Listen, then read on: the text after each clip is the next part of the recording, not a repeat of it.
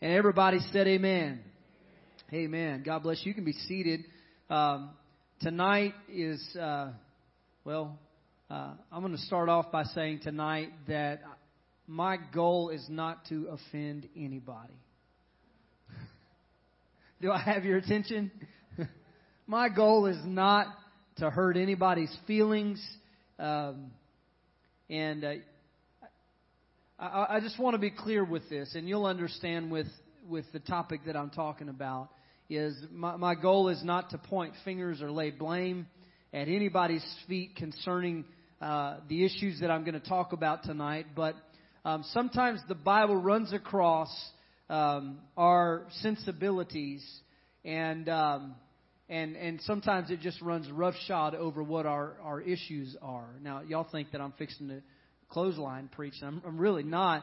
I just wanted to, to, preface my comments with this that that um, I, I pray that you prayerfully consider what I have to say tonight because I believe that it will be provocative for some. I recognize that there are people who are suffering, that there are people who need healing. There are people, my, my own family, we lost my mother to cancer. And, uh, and so some of the things I say tonight um, I pray that they don't hit you the wrong way. I pray that you receive them in the spirit with which both the Scripture approaches them and that uh, I am trying to approach them tonight because I believe that it's God's will to heal. Does anybody believe that? It's God's will to heal. And I want to walk through the Word of God a little bit tonight, and I want to talk to you um, about how that happens, about how healing and how miracles are appropriated to the church. Um, and and this is not my opinion. Um, it's it's not an original thought with me. It's from from the scripture. I've heard others teach on it, but I've I've heard a message a few weeks ago that really tugged on my heartstrings that um, and and gave me some revelation that I would like to share with you tonight. And so, if you'd like to stand with me, Romans chapter three, verse number twenty-seven um, is where I'm going to read, and. Um, in this passage, Paul really begins to dig in and deal with laws. He's, he's talking about laws, um, um, how righteousness is manifested apart from the law. And um, he's talking about these things. And if you know Paul very well, he deals a lot with the concept of, of law. And so um, in verse 27, I want to read in the English Standard Version says, Then what becomes of our boasting? It is excluded. Somebody say, nobody has a reason to brag. Nobody has a reason to boast, Paul said. He said, our boasting is excluded. By what kind of law? By law of works? No. He said if it was of works, we would have a reason to boast, right? If, if God determined who He healed and who He saved by how good we are and by how much we do, then we would have a reason to brag. Amen? But he said boasting is excluded by what kind of law? By a law of works? No. But by the law, somebody say the law of faith. Paul says faith is a law. You can just picture faith with its sheriff's badge on. Faith is not a suggestion. It's not um, just a character attribute. It is a law. And Paul says that our boasting is excluded because of the law of faith. And I'm going to talk a little bit more about what that means. But um, my, my prayer tonight is that before you leave here, that you recognize and realize that healing is available to you, that victory is available to you, that deliverance is available to you, that everything that God has promised is available to you through the law of faith. Here in Romans 3, Paul is referring it, uh, to it uh, in terms of salvation, in terms of how we receive the righteousness of God and how we are justified. But everything that God has for us, it's going to come to us by the law. Somebody say the law of faith. Let's pray. Lord, we pray for your, your word and your spirit to open our understanding tonight, God, so that we can begin to see the kind of book of Acts occurrences, Lord, that it is your will for us to see.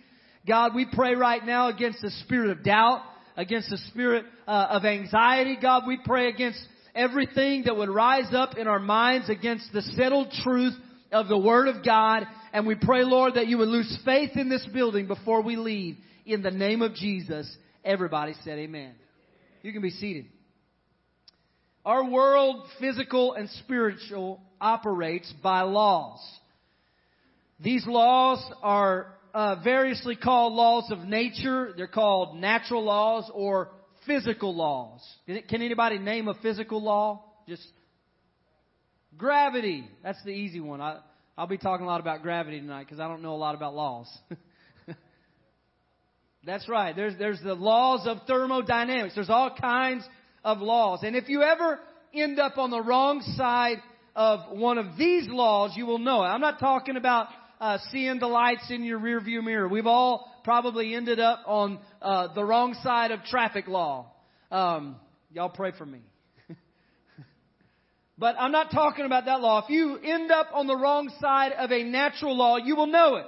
Because we've all learned about the law of gravity. I particularly learned about it when I was about 10 years old. I was out in the front yard waiting for the school bus and I jumped off of a trailer to try and dunk a basketball. I didn't know the rim was wet, but I soon learned the consequences of being on the wrong side of the law of friction and the law of gravity because about the time that I kicked my legs up like the pros do, my hand slipped and I fell 10 feet flat on my back and, and, on the way down I tried to break my fall by putting my arms behind me and I sprained both wrists, knocked all the breath that's ever been in my body out of my body. I tried to yell, Mama. I couldn't get it out. and I literally crawled inside the house looking for mom. I thought I was dead. This is the last few moments of my young and tender youth. This is it. It's over because the law has done me in. I sprained both wrists. And I remember I was laying there that day on the couch and I, there's still a video of it because my nephew was just a little baby, and my mom was videoing the baby, and she panned over. And what happened to you? Put it away, mom. I ended up on the wrong side of the law, and some of you may have ended up on the wrong side of the law too. Now listen, my pride was wounded, and I did crawl inside looking for my mama. But understand this: that it wasn't that God wasn't happy with me. That's not why I fell down. Now, I know we have a tendency to think that everything bad that happens to us happens to us because God is not pleased. This is the judgment I deserve. Someone backed into my car. I deserve it, God. What did I do? There's a man in our church one time that his truck was broken into in a parking lot and all of his Christian CDs were stolen. And he literally cursed God. How could you let this happen to me, God? Look, it wasn't that God wasn't happy with me, and it wasn't that the devil was after me. It wasn't that I was being judged for some great sin in my life. It was totally impersonal what happened that day. The law of gravity did to me what it would have done to anyone in the same situation. It doesn't matter who it would have been that tried to jump and swing on that wet rim with all of the forces of gravity raging beneath them. It didn't matter who I was. It mattered what side of the law I was on. And so I just ended up on the wrong side of gravity that day and on the wrong side of friction that day. You see, natural laws have certain characteristics. They are observable. We can observe their effects. They are consistent. They're, uh, there have never been repeatable contradicting observations of that law. They are universal. They appear to apply everywhere in the universe. It, do, it doesn't matter where I go, if I'm here or if I'm in Miami and I fall down, gravity is working on me. And so uh, they are simple, they are absolute. Nothing in the natural universe appears to affect or change them. They are stable and unchanged since first discovered, and they are dominant. Everything in the universe apparently must comply with these natural laws. And so listen to this. A law works for everyone. Somebody say everyone. Every time, the same way. It is consistent, it's universal, it's absolute, it's stable, and it's dominant. And if you knew where I was going with this, some of y'all would already be running the aisles. Because it's not about who you are. It's not about what you deserve. It's just gravity working on you. Gravity works harder on some of us than others. But it works the same. it just depends on how much mass you carry. And I'm not going to get into that tonight because I don't have time. But God created the universe to operate by laws. And laws are not bad, they are good. They are good. Somebody say they're good. Gravity is good. And now it may feel bad when you're falling down, but gravity is good because it holds me down so that I don't fly off this spinning rock called the earth every single day. The reason I can have a family and, and have a job and go to church and, and, and pay my tithes, a preacher's got to get that in somewhere. The reason I can do all that is because gravity works. Laws, somebody say, are good. They're good. And so we must comply with them. Gravity is for our good. It enables us to live and stay on the earth. But if you violate it and fall off of a building, you're probably going to die. Now listen, electricity, there are laws that govern electricity. Electricity is good when used according to the laws that govern it. It can power a hospital that will save your life. But if you let enough unharnessed current pass through you, your heart will stop. The laws of nature have the ability to create an environment where life thrives, but they also have the power to bring death too when we end up on the wrong side of them. And so I, want to say this that God does not universally uh, suspend His law. Some of us think that God wakes up in a new world every day. Do I feel like being this kind of God today or that kind of God today? No, God doesn't suspend His universal laws. Colossians 1:16 says, "For by him all things were created that are in heaven and that are on earth, visible and invisible, whether thrones or dominions or principalities or powers, all things were created through him and for him." And listen to this, "And he is before all things, and in him all things consist." And because God does not change, universal laws do not change.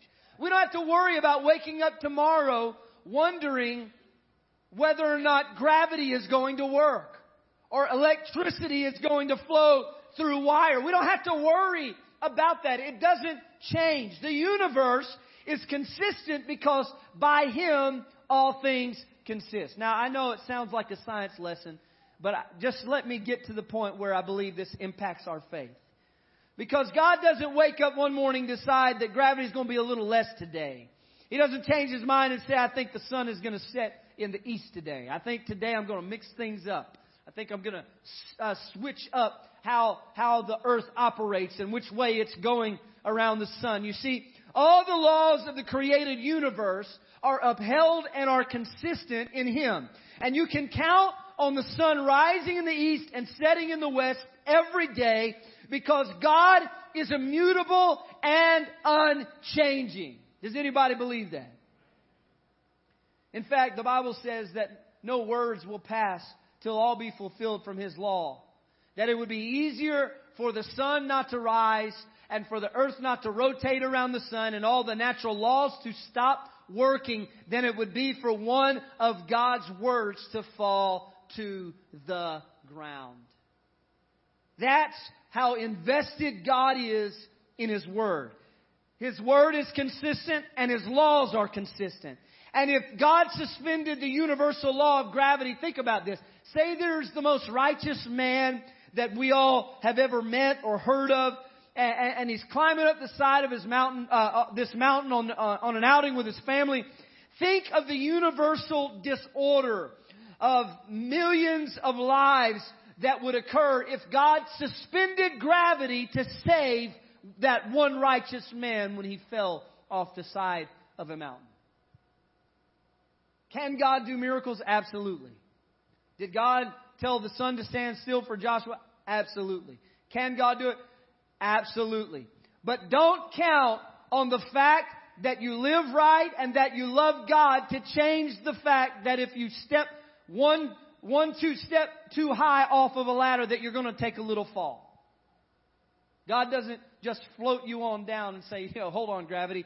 Because if God suspends gravity for the one, it impacts everybody else around them. And so, if God suspended, think of the damage that would be done. Think of paraplegic people that, that, that would be harmed by being lifted up and floated in the sky and dropped back down summarily when God decided to reinstitute gravity. God does not suspend His natural laws. And so, just as there are natural laws, there are also spiritual laws. And, and this is where I really wanted to get to tonight. There are spiritual laws. And they are like natural laws. They work for everyone the same way, all the time, every time. They are consistent, they are universal, they are absolute, they are stable, and they are dominant. Can I demonstrate one to you? Let's talk about the law of the Spirit of life. In Romans 8, 2 through 4, it tells us that um, the law of the Spirit of life has made us free from the law of sin and death. The soul that sins, Ezekiel 18 says, shall surely die, right? James says the wages of sin is what? Death. You sin, you die. And everybody dies because all have sinned. That's what the Bible says.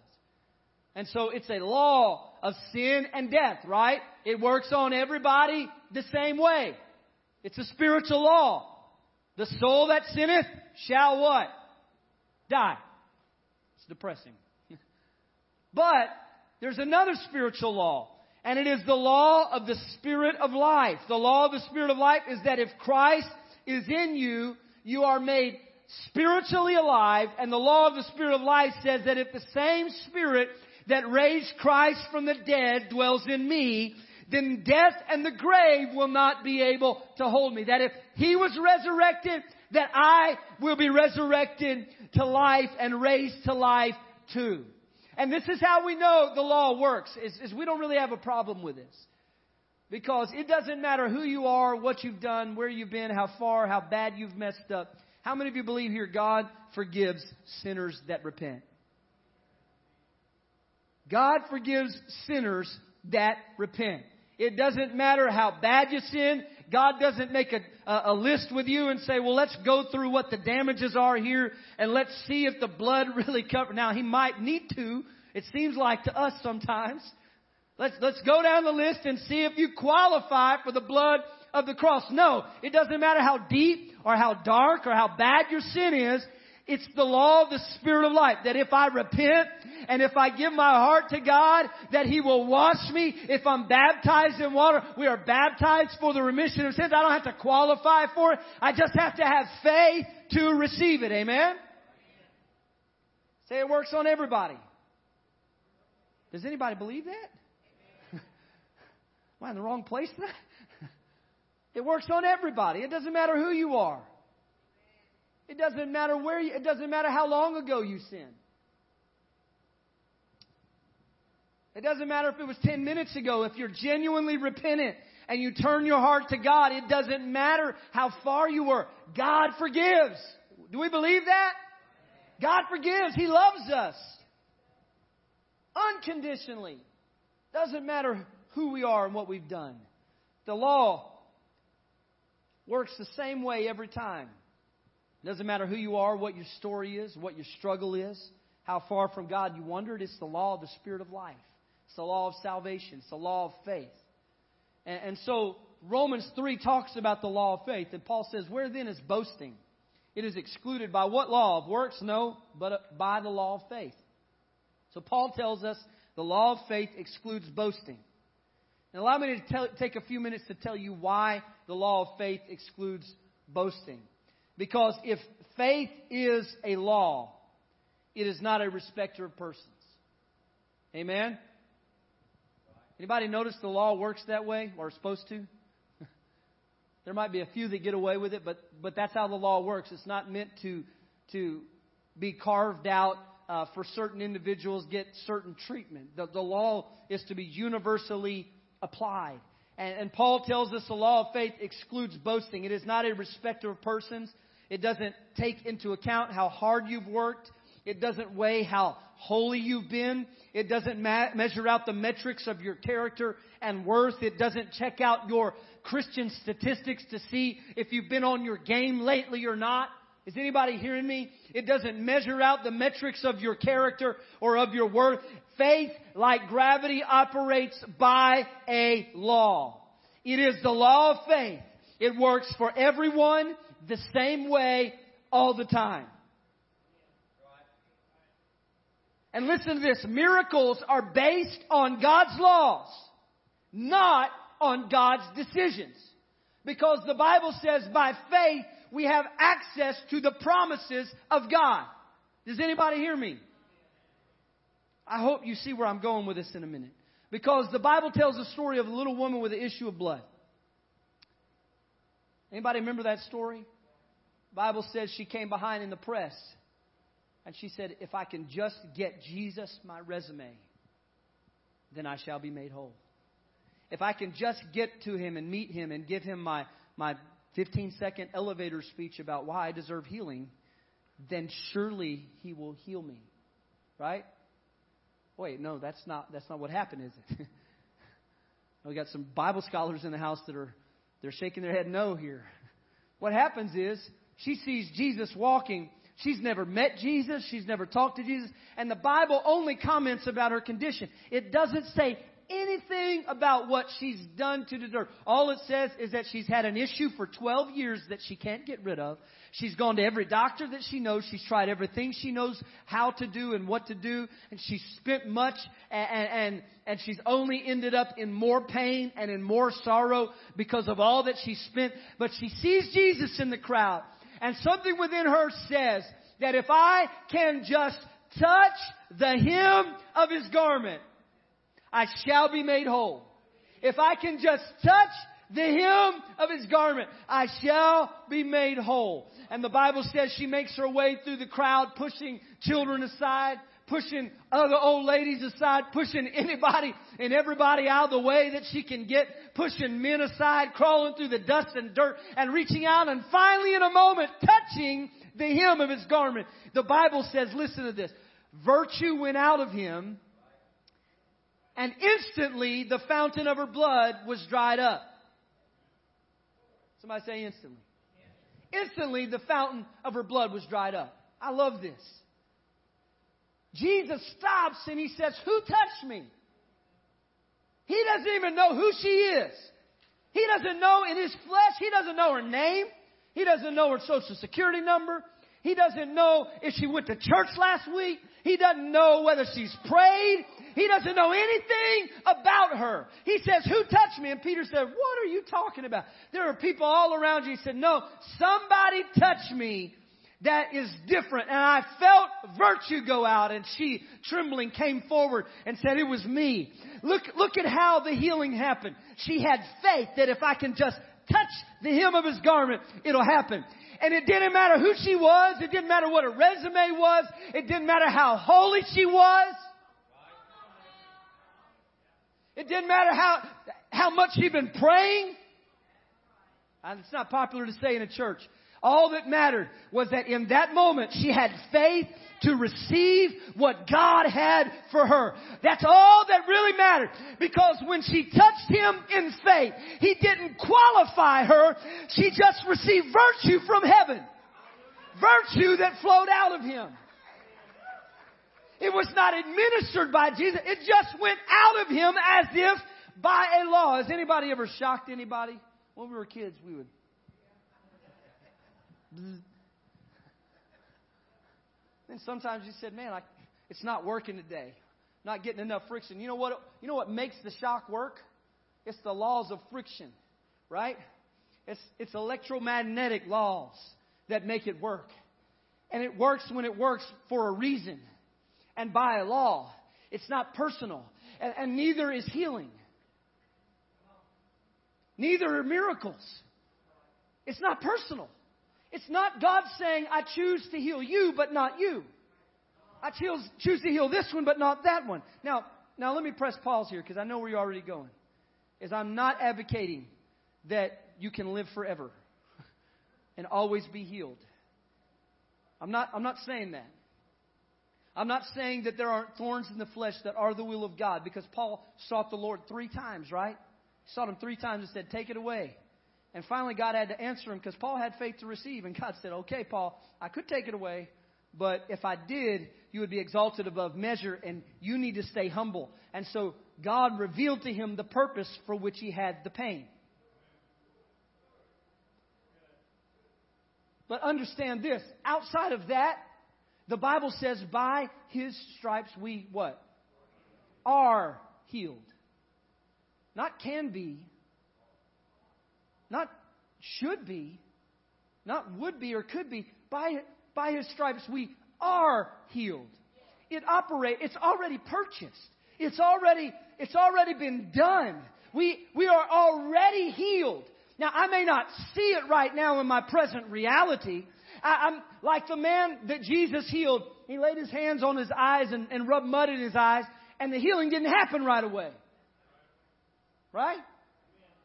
It took a while for his eyes to clear up.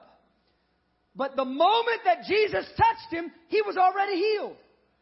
He just didn't see it manifest yet in his life. The ten lepers that were healed, the Bible says there was as they went away. In other words, he said, You're healed, and they didn't see it until they started to go away. Far enough away that most of them didn't even come back, because if they were three steps, they would have said, Hey, it worked. They didn't even do that. They were far enough away that it happened away from Jesus and they didn't come back. So listen to me. Hear me tonight. I know it's provocative. I know that it's going to challenge somebody in some circumstances that you've dealt with. But faith is a law. And laws are impersonal. And miracles are based on God's law, not on God's decision. God is not sitting on the throne of heaven and saying, you do not deserve healing because you lied last week.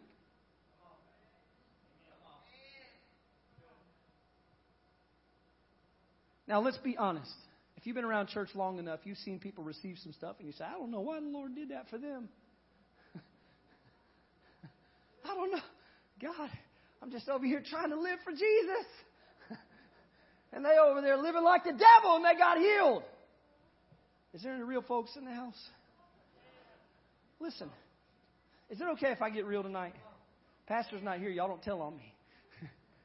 but look, I've asked the Lord. I've asked the Lord. I, I know some men who have messed up morally in their life, ministers, preachers, living in sin, but they could lay hands on people while they were living in sin and through the gift of faith see people healed, see people delivered. Because God is not basing healing and miracles and signs and wonders on personal worthiness. Paul said boasting is excluded because it's of the law of faith. Boasting is excluded. If it was about how holy we are, we could say, man, I've prayed enough and, I, and I've lived holy enough and I've lived righteous enough. And so, God, you owe me some healing now. Pay out.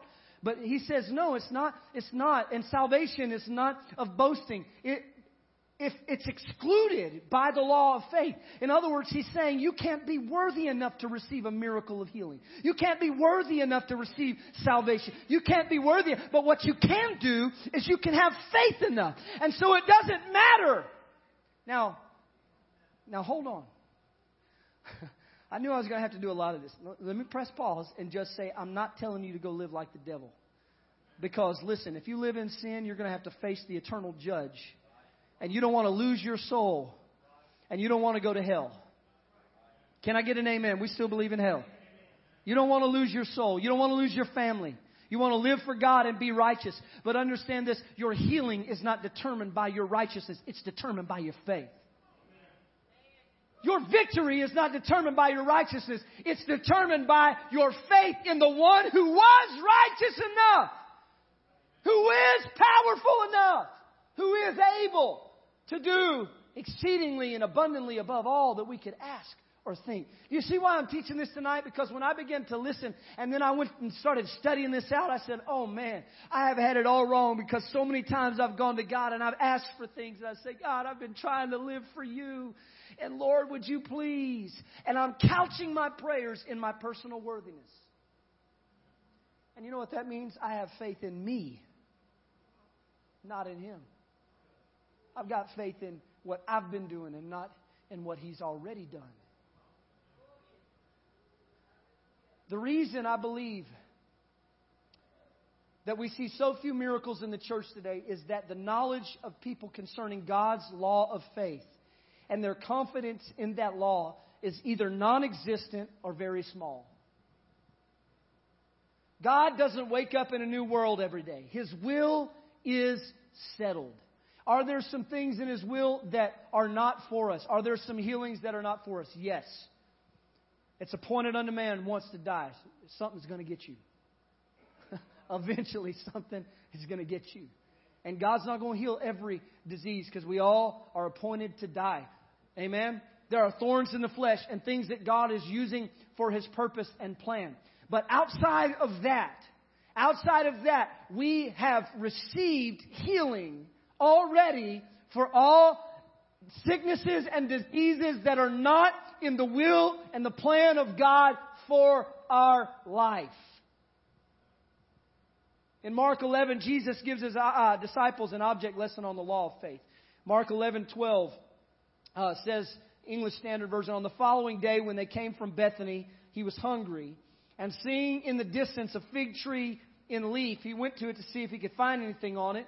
And when he came to it, he found nothing but leaves, for it was not the season for figs. I want you to notice that. Nothing but leaves. It was not the season of figs. And he said to it, May no one ever eat fruit from you again. And his disciples are standing there watching him because they heard it. They, they saw him curse the tree. And listen to this. Mark 11:20 says, as they passed by in the morning, this is on down. This is a few days later. I skipped ahead in the verse uh, in the passage. It says, as they passed by in the morning, they saw the fig tree wither away to its roots. And Peter remembered and said to him, Rabbi, look, that fig tree has, uh, that you cursed has withered. And Jesus answered him, and he said, Have faith in God. What is Jesus trying to do here? Jesus is trying to demonstrate the law of faith to his disciples. And he sees this fig tree that has no figs, and so he curses it and says, May no one ever eat figs from you again. Then they come by a few days later, and the disciples are blown away. Oh my goodness, it doesn't have figs. It's withered up and died from the roots. And Jesus says, Have faith in God. Somebody say he's talking about faith. That, that's the real issue with the fig tree. It wasn't that he just wanted figs. He wanted to show them how faith works. So look, he says, Truly I say to you, whoever says to this mountain, now they're standing on Mount Olivet. He says, whoever says to this mountain, be taken up and thrown into the sea, and listen to this, and does not doubt in his heart, but believes that what he says will come to pass, it will be done for him. Therefore, I tell you, whatever you ask in prayer, believe that you have received it, and it will be yours. It is yours. I have always found this to be a difficult scripture because there are a lot of things that I felt like I've prayed and believed for that I have not seen happen. Can anybody get say amen? amen? But this is the word of Jesus. Jesus shows his disciples that just as I spoke to the fig tree and cursed it, so you can speak to a mountain and remove it. So you can ask for things in prayer. And believing that you have received them, they shall be yours. Jesus was teaching his disciples about the law of faith. He said, if you ask in prayer and believe you've received it, it will be yours. What Jesus didn't say is that if you are worthy enough and you've been doing good enough lately, it'll be yours. If God is in the mood that day for a miracle, it'll be yours. If the music and the songs are just right and the atmosphere is dialed in on one of those Sunday mornings where everybody's feeling it, then speak to the mountain because it's the right time. Jesus didn't say that either. If you felt goosebumps when you said it, it'll be yours. Jesus didn't say that. if you are pure enough, have lived holy enough, and said just the right words, it will be yours. Didn't say that. Laws don't operate that way, they're constant and universal. Jesus says, listen to this whoever says to this mountain and does not doubt in his heart, but believes what he says, it will be done. Whoever. Somebody say, that's me. That's me. That's not a preacher. That's not a traveling evangelist who's using the gifts of miracles and healings and faith. Have you ever noticed that when we have people um, that are using those gifts. It's a powerful thing, it's a great thing. But our faith rises.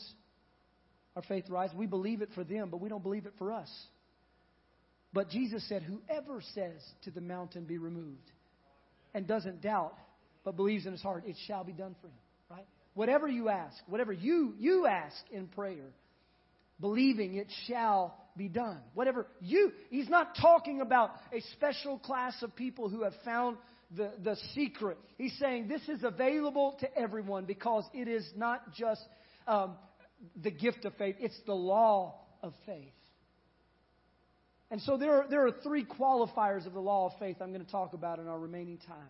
But I hope that somebody's mind and heart has been opened because you can receive the healing. You can lay hands on the sick and they shall recover. These signs shall follow who? Them that what? Believe. They shall lay hands on the sick and they shall recover. They shall cast out devils, right? They, they'll tread on serpents. They shall speak with new tongues. Do you realize that everything that God has for us is accessible to us through the law of faith? It's accessible to us through the law of faith.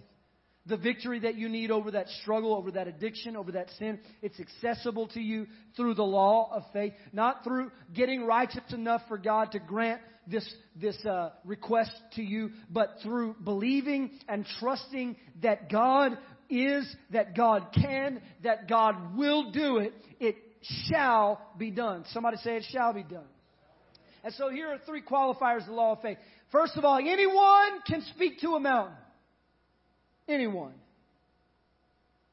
So someone say, I'm qualified.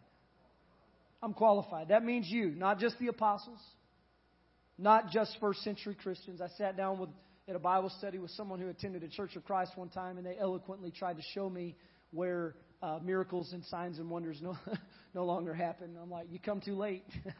we already got it happening at our church. You know, this was like a few months after somebody was healed from cancer at our church. So like, you come too late to tell me that it doesn't happen anymore. Somebody say, I'm qualified. No matter how big or difficult your problem is, Jesus said, if you, if you. Jesus chose the biggest obstacle that he could think of the literal rock and dirt mountain, the Mount of Olives that he was standing on outside of Jerusalem. And you will never have a larger, more impossible obstacle or problem than moving a mountain. Jesus did it on purpose because it was what they were standing on. And he says, if anyone says to this mountain, be lifted up and thrown into the sea, and does not doubt in his heart, but believes that what he says will happen, it will be done for him. If Jesus told you it is possible for you to command a mountain and rise up, float over, and disappear into the ocean, everything in you would probably cry out, Not me, Jesus. maybe, my grandmother, she prays a lot more than I do. maybe her, maybe Pastor, uh, you know, maybe, maybe one of those evangelists that comes through. But Jesus took the biggest thing that he could think of, a mountain, and he said, This is an absolute truth. This is an immutable law that your faith can move this if you follow the rules of the law of faith. Your faith can move any mountain. You are qualified. You are qualified to see God do incredible, amazing, and powerful things in your life. You are qualified to lay hands on people and see them baptized with the Holy Spirit. You are qualified to lay hands on people that are sick and see them recover. And it doesn't have to be in a church service. It doesn't have to be. You are qualified to speak in faith to a broken marriage, to a broken home, to broken situations and see them removed. Now, hold on. I'm going to I'm going to press pause again because I want to tell you one thing God doesn't do. God never overrides free will. Amen? And so anything and everything that is available to you is available to you with the caveat of free will. So if you're praying for your lost children to come home, let me tell you something. Now, this may not be popular. I'm not telling you not to pray for them. Pray that God would pull on their heart. Pray that God would tug on their heart. Pray that God would send the right people. Pray that God would show them a path home. Pray that God would remind them of what they used to have. But you cannot pray for God to change their heart. Only they can do that. God won't do that. God won't do that. God is not going to stop and override somebody's will to answer another person's prayer. God won't do that. But let me tell you, anything else, any, anything around that and other than that that is available to us, God can and God will. Anything that God has said that He will do, He will do, and we have access to it through faith. God said He would save. How are we saved? We're saved by faith. Amen? God said, by His stripes we are healed. How do we have healing? By faith. Faith is the answer. And so listen to what Jesus says. He said, if anyone says the mountain, be removed, and does not doubt in their heart. We must not doubt in our heart. And this is where the rubber meets the road. It's not a matter of speaking magic words. The words are nothing if we waver in our hearts. You can say all the right stuff, but if you don't believe it, you know, the qualifying factor of the New Testament church, what, what they were called, long before they were called Christians, they were called believers, right? Disciples, those who had believed in and forsaken everything to follow after Jesus. We need a revival of believers, not religious constituents, but of believers. Because you can go to a church, you can hear sermons, and you can intellectually agree on some level, but not have the faith to appropriate it into your life. And that's what I'm talking about is is I don't mean it as an accusation towards anybody. If you've got a sickness or an illness in your body, I, I, don't say it to indict you. I'm trying to show you what the scripture says is that if unless it's God's will and God's purpose for you to go through that. And we've got to be open to that, just like Paul was. Sometimes God puts things in our path and, and leaves things in our life for his purpose. But outside of God's purpose, we've got to come to the understanding that I I have healing for that. I just must not not doubt in my heart. He says, Let him ask in faith with no doubting, for the one who doubts is like a wave of the sea that is driven and tossed by the wind. For that person must not suppose that he will receive anything from the Lord. As I read this uh, and, and, prepared, I prepared for this two weeks ago, and uh, and then the storm rained it rained out, and so this is the rain check on the message. But when I when I began to study and read through this passage, this is where I stopped and I said, okay, that's me. Because sometimes I pray for things and I'm believing, I'm halfway believing, but I'm, I'm also kind of tossed back and forth in my heart. Has anybody ever been there? And the Bible says when we pray that way, we've got to understand that our issue is faith now. And we've got to pray and seek after faith. We've got to drive doubt from our heart. That person must not suppose that he will receive anything from the Lord. He is a double minded man and unstable in all his ways. I'm, I'm claiming that one for myself. I've prayed those prayers where I said, God, would you heal him? And in the back of my, my, my head, I'm saying, ah, fat chance, you know. It's probably not going to happen this time. In fact, I, I gave myself the nickname of the death angel for a while there. I went to the hospitals and prayed for people, and they soon would pass away. I'm like, Lord, like I got to stop praying for these folks. I'm hurting them. And, and, and that wasn't the case at all. I'm just kidding. Please relax. but but I've I've done my share of doubting. I've done my share of doubting. And we've all done our share of doubting. But God says if we can get it in our heart and believe it in our heart and operate by faith, that it is accessible and available to us through faith. The problem is we have competing knowledge. The world will always have knowledge that competes with what we're believing for. We know because we pray for healing, but there's another voice talking to us saying it might not happen for you this time. And there's always going to be competing knowledge, but the doctor said, but, but statistics say. And, and there always will be that, this, this knowledge of the world. And so, how do you drive out doubt? How, how do you drive out doubt? Here's how you drive out doubt you do to doubt what doubt does to you. You talk back to your doubts. You get mouthy with your doubts and fears. Now, some of you will be good at this because you're already a little mouthy. Amen. I'm, I'm joining the ranks. some of us already got a problem with our mouth. But you ought to be real good at this. When doubt talks to you, you start talking back to doubt. And that's how you drive doubt out. When doubt says you aren't worthy of it, your faith needs to rise up and say, I am a child of God. I have been washed in His blood sanctified by His Spirit. I walk in His authority. When fear tells you God won't do it for you like He did it for them, your faith needs to rise up and say, He giveth to all breath and life and meaning. When we create an atmosphere of faith in our life, then we can begin to drive doubt and drive fear and drive anxiety out. But we've got to learn to talk back to what's been talking to us. Yes, you're going to have doubts. Yes, you're going to have fears, but that's when you've got to open up your mouth and you've got to speak words of life and you've got to speak words of faith. I love the little lady in the Bible. Listen to what she said when her son died. The prophet had promised her a son. She didn't even ask. But when he died, she didn't say it's going to be all right. That's not what she said.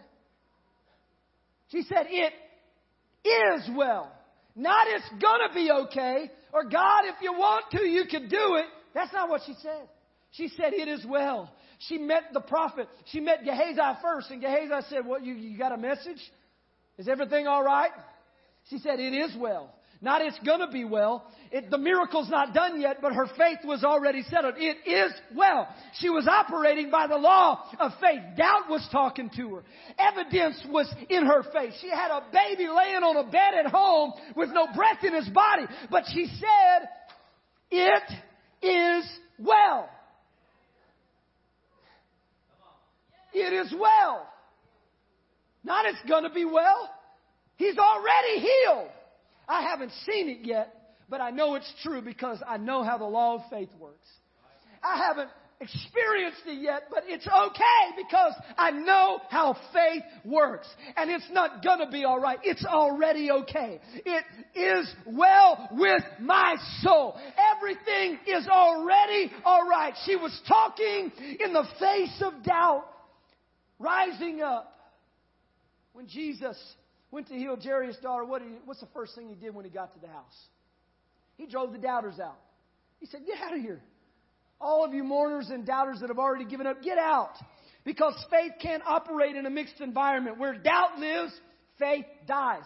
And so we've got to learn to create an atmosphere of faith in our life. You don't, you, you got to cut some voices. If you're talking to somebody about your situation, they say, well, I just don't know, you know, I just, you got to cut that out and say, no, it is well. Not it's going to be well. It is well with my soul. And here's the thing. It's not a magic formula of words that you say. But if you believe it in your heart, Jesus said, You can say to the mountain, Be removed. And even if you don't see it move, you can speak to the fig tree. And if there's still figs when you're walking away and you see it disappear over the horizon, it doesn't mean that it's not done. It means that you just haven't seen it yet. Because miracles don't always happen in real time. Miracles don't always happen right away. And so what do you do when you see different evidence than what you've already believed for is you just keep believing, you just keep trusting, you just keep proclaiming, you just keep standing upon the promises of God. By His stripes I am healed. I want to tell you this because it's probably the only time that it's ever happened in my life. And I don't say it to brag because boasting is excluded. I don't say it to brag. But a couple years ago, about two and a half, three years ago, I hurt my back working out. I was dumb. I kept working out through it and doing squats and lifts, and like I, I made it so bad that I just was struggling. I went to a chiropractor, didn't help. I did everything that I could do that I knew to do. Did all the kind of stretches you can do. Nothing would help. I'd have tingling sensation going down the back of my legs. Every time I sat in my office chair, it hurt. Every time I drove in my truck, it hurt. And I got to the point where it lasted for about a year and a half.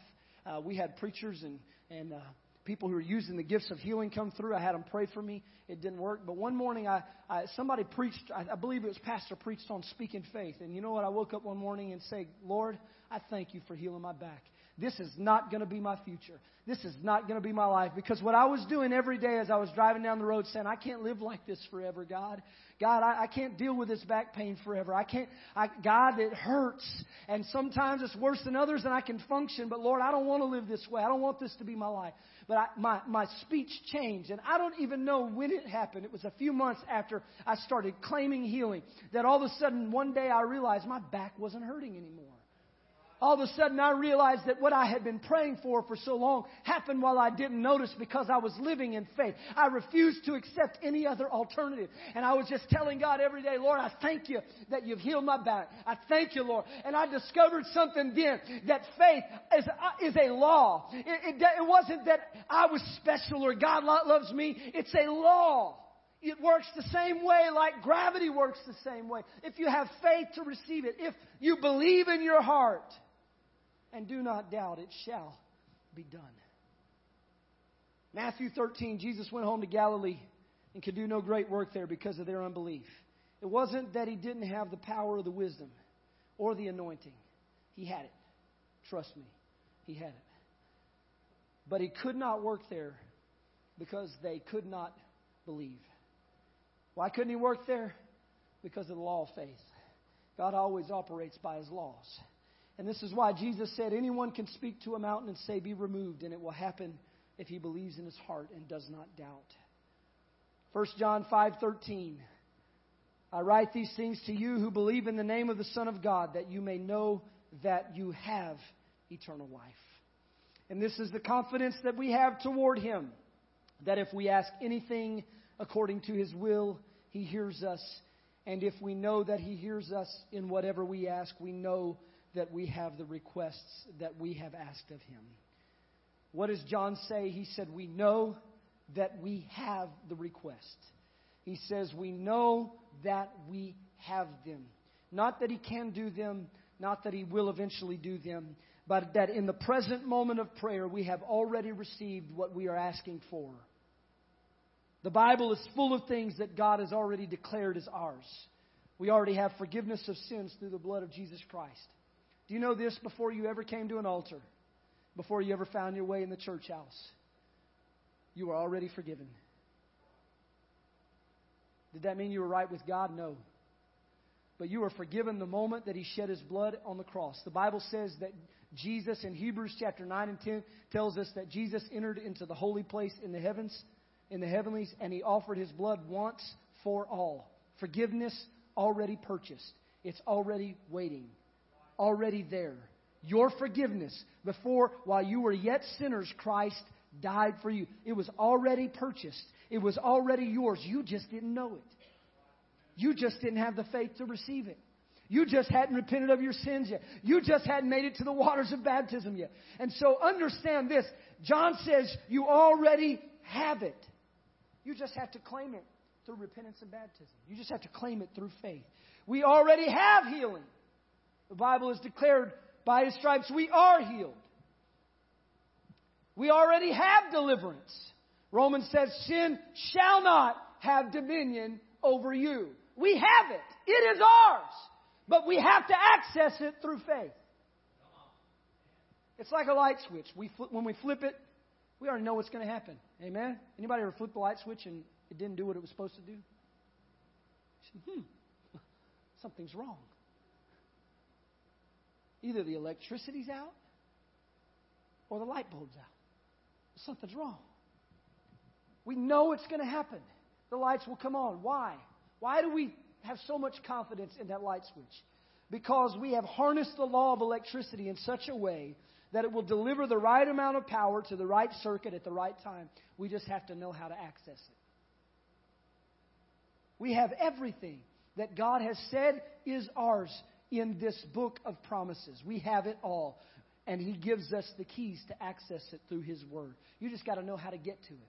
Forgiveness was already yours even when you were lost and dying as a sinner. It was already purchased. And what a shame that the world around us might go to hell and their salvation has already been paid for. That's why we've got a witness now. I just turned the corner on y'all. Y'all didn't see that coming.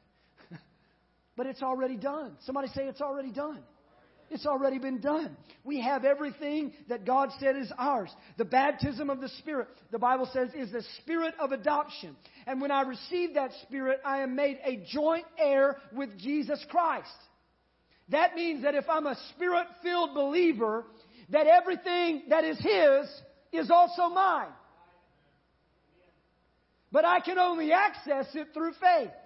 And so Jesus tells us when we pray to believe that we have already received it. It may take time before I see it manifest, but somebody say it's already mine. Daniel prayed for 21 days for an angel to bring him his answer. He didn't see it for 21 days, and the angel finally showed up and said, Man, I had to fight spiritual warfare for 21 days to get here. But do you know the first moment that Daniel prayed it, the answer was already on the way? It was already his. He just didn't see it yet. The mountains don't move by believing that they will move and just looking at them, do they? This is the last qualifier. How do they move? He says, You must say to the mountain, if he believes what he says will come to pass, it will be done for him.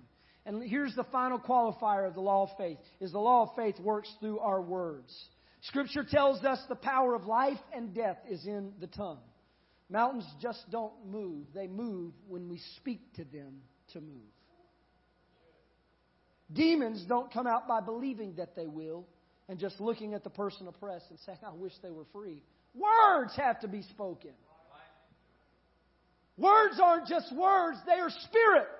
Jesus says the words that I speak to you, they are spirit and they are life. And if we want the Spirit of God to move in our situation, then we must speak the Word of God out of our mouths just as Jesus spoke.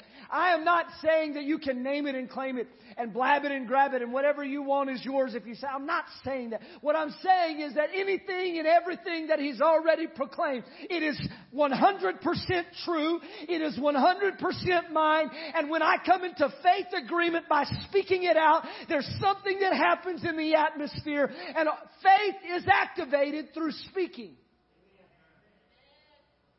The mouth of the upright shall deliver them. Proverbs 12:6. The tongue of the wise is health. Proverbs 12:18. I create the fruit of the lips. Isaiah 57:19. Listen to that. I create. God says, I create the fruit of the lips. Mark 11:23. He shall have whatever he says. We don't have the ability to speak life to things that are outside of God's will. And we don't have the ability to speak life to things to consume them upon our own lust. But hear me tonight as I come to a close. We do have the ability and responsibility to come into agreement with God's will by faith and speak those things which are not as though they are. It's a law. Can, can I ask a question in the close of this? How many of you have ever prayed and you thought, God's probably not going to do it. I haven't really been doing good lately. Anybody ever prayed like that? I've stumbled. I hadn't been praying like I should lately. I've gotten distracted, and so God, I know you're probably not going to answer this. Let me let me help somebody here. Is God can hear your prayer. And God is not picking and choosing winners and losers. He set it up. It's already been done. Healing is already available. Victory, deliverance, salvation, it's already available. But you have to access it through faith. Somebody say faith works. Stand with me. I just want to say this. We, we know the power of electricity. It's a blessing to our life, especially in the summertime. We love the air conditioning. It's a great blessing to our life. Do you know that that power has always existed from the beginning of humanity?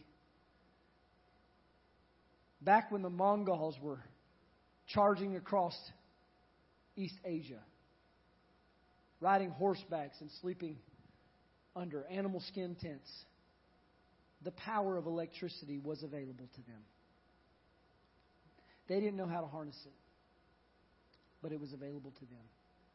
George Washington, when he was fighting the American Revolution, the power of electricity was available.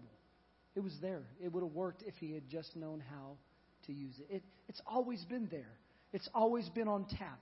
Benjamin Franklin finally finally figured out that lightning is electricity and began to discover some things. And, and then along came a, a whole list. I, I started looking up who invented electricity. And it's like a, it's like 25 different people discovered different things about the laws of how electricity works. And when enough people knew enough about the laws, all of a sudden we are able to now harness it in such a way that it can bring benefit to our lives. I want to tell you all the power of God is available to you, us as believers. The Bible says that He has granted unto us all things that pertain to life and righteousness. He's granted them all. He's granted them all already. It's already available. But we have to learn as Christians how are we going to access it? We've got to access it by the law of faith. And so I'm real quickly. The first qualifier of the law of faith is I, I, anyone can speak to a mountain. Somebody say that. Anyone can speak to a mountain. The second qualifier is we must not doubt in our heart. And the third qualifier is we must speak it out in faith. And so what I want I want you to do is I want you to work on the atmosphere of faith in your spirit and in your life. Does anyone have anything that they've been praying for and asking God for? Anybody in the building? Just raise your hand. We, we need to pray for an atmosphere of faith to overtake our heart and our spirit because it's available to us. Now, please don't go out of here and, th- and say, man, Brother Rory said I can live like I want and still have everything that God has. you can, but you won't want the end result, trust me. But, but it's available to us through faith. And we can take the pressure off of ourselves. We can take the pressure off of ourselves to be good enough or to be holy enough or to be powerful enough. Because I want to tell you, it's a revelation, but, but Jesus is really all you need. And He can do everything and anything that you need Him to do in your heart and in your life. And the power that you wish you had, He does have. And so you can only access it through faith in Him. Your boasting is excluded because it's not really about you, it's about the one that you're believing in. And if you can have faith in Him, it opens up for you the avenues of healing and of victory. And so I want us just to lift our hands.